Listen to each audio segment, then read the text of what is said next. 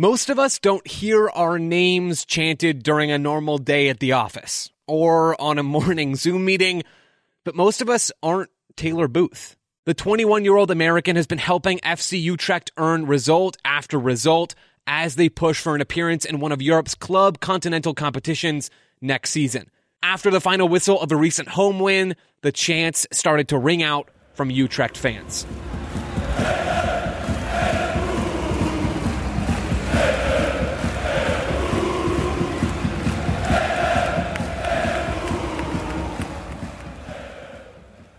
Hello, everyone, and welcome to the Backheeled Show. My name is Joe Lowry, and on today's episode, we're talking all about Taylor Booth, a young American rapidly becoming a star in the Eredivisie after moving from Utrecht to Bayern Munich. The former RSL Academy player has drawn praise from Dutch media and the De Boer brother who didn't coach Atlanta United with impressive performance after impressive performance. Booth is doing more to raise his stock than any other American playing abroad right now. We're watching Booth emerge right as the U.S. men's national team begins a search for players to add to its strong but small core. On today's show, we're going to talk about what makes the young attacker so special and why he should be called up for the USMNT's games next month. And we're going to do it in the amount of time it takes you to drink a cup of coffee because here on the Backheeled Show, we believe that just because soccer games are 90 minutes long doesn't mean that soccer podcasts have to be. So let's get to it and talk soccer.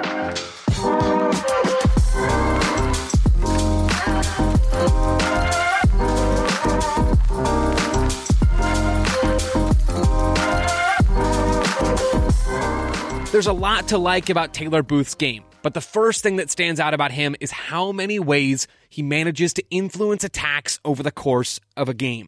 He's not a dynamic goal scorer, but he adds value with his ability to connect and create. Booth usually is playing on the right wing or in the right half space for Utrecht in the Netherlands. He's smooth in possession, quick and effective with his touches, and regularly finds gaps in the opposing defense. Now, we're not talking about Kevin De Bruyne or Bernardo Silva here, but we're talking about a well rounded attacking contributor. He plays quickly and with energy, he drives the ball forward into space, and he finds his teammates in good spots. Among wingers and attacking midfielders in top tier men's leagues, Booth is in the 75th percentile or higher in expected assists and goals created from set plays and carries into the final third. That's all on a per 90 minute basis. Those are some promising numbers for a player in his first full season of first division professional soccer. Booth has a strong right foot and an almost Clint Dempseyan willingness to try stuff, if Dempseyan is a phrase that we can use in American soccer vernacular. He's an asset in open play and pulls out clever tricks and flicks to help find his teammates in behind the back line or in tight spots or in valuable spots in and around the final third. Booth is right footed, but he can connect play with his left foot too. He's not the best dribbler out on the wing, according to FBref. He's in just the 48th percentile in successful take ons per 90 minutes among wingers and attacking midfielders in those same men's leagues. That stat shows that he's not a great dribbler, but he is comfortable in tight spots. And when that comfort in tight spots meets his vision and creativity, he starts to clown people out on the right wing. He's got great close control. It is not fazed by one or two defenders coming at him.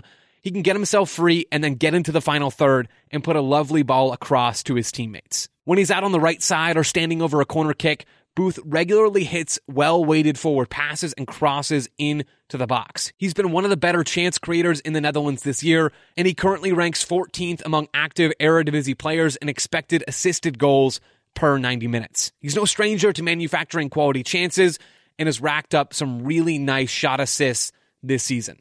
Whether it's with an unexpected skill move or a smart progressive pass or a teasing ball into the box, Booth contributes to his team's attacking play in a bunch of different ways. He can also pop up in different spots. Booth has played the majority of his minutes this year as a right winger, but he's played some on the left and, and has played some in central midfield as well. That versatility is another thing that makes him really valuable.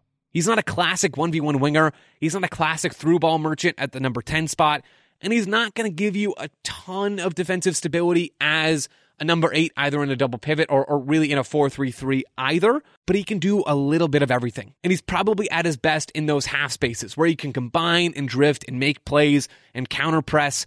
He's done all that stuff well this season, especially in recent weeks. That's some of what makes Taylor Booth special. He's skillful, he's creative, he's quick, he's intense, he's versatile, but how does he fit with the US? That's the key question here, right? As we look ahead to what is probably the biggest, or if not the biggest, the second biggest World Cup that the US has ever played in.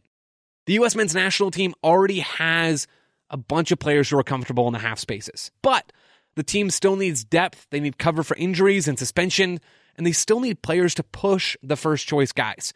Christian Pulisic, Gio Reyna, Brenden Aaronson, Tim Weah, they all have experience with the U.S. playing in a role similar to the one that Booth usually plays in in the Netherlands. But most of those players are injury prone. Christian Pulisic has missed time. Gio Reyna has missed time. Tim Weah. I mean, these guys are not always ready and available to go. And even setting aside those injuries, I'm not totally sure that that group of four is untouchable. Their backups, Jordan Morris and Paul Arriola, those guys certainly aren't written in pen on the roster sheet. With strong performances this season for Utrecht, Booth has put himself in a position to disrupt the U.S. men's national team's current depth chart. He can help support the first choice guys, and if he really gets going, he could challenge for more than sporadic minutes. There's still room and time for the 21 year old to test himself at a higher level, but the early signs are encouraging. He's earned a call up, in my view, to the U.S. men's national team next month for their CONCACAF Nations League games. And hey, if he does well with the U.S. in March, don't be surprised to hear a familiar chant coming from the stands.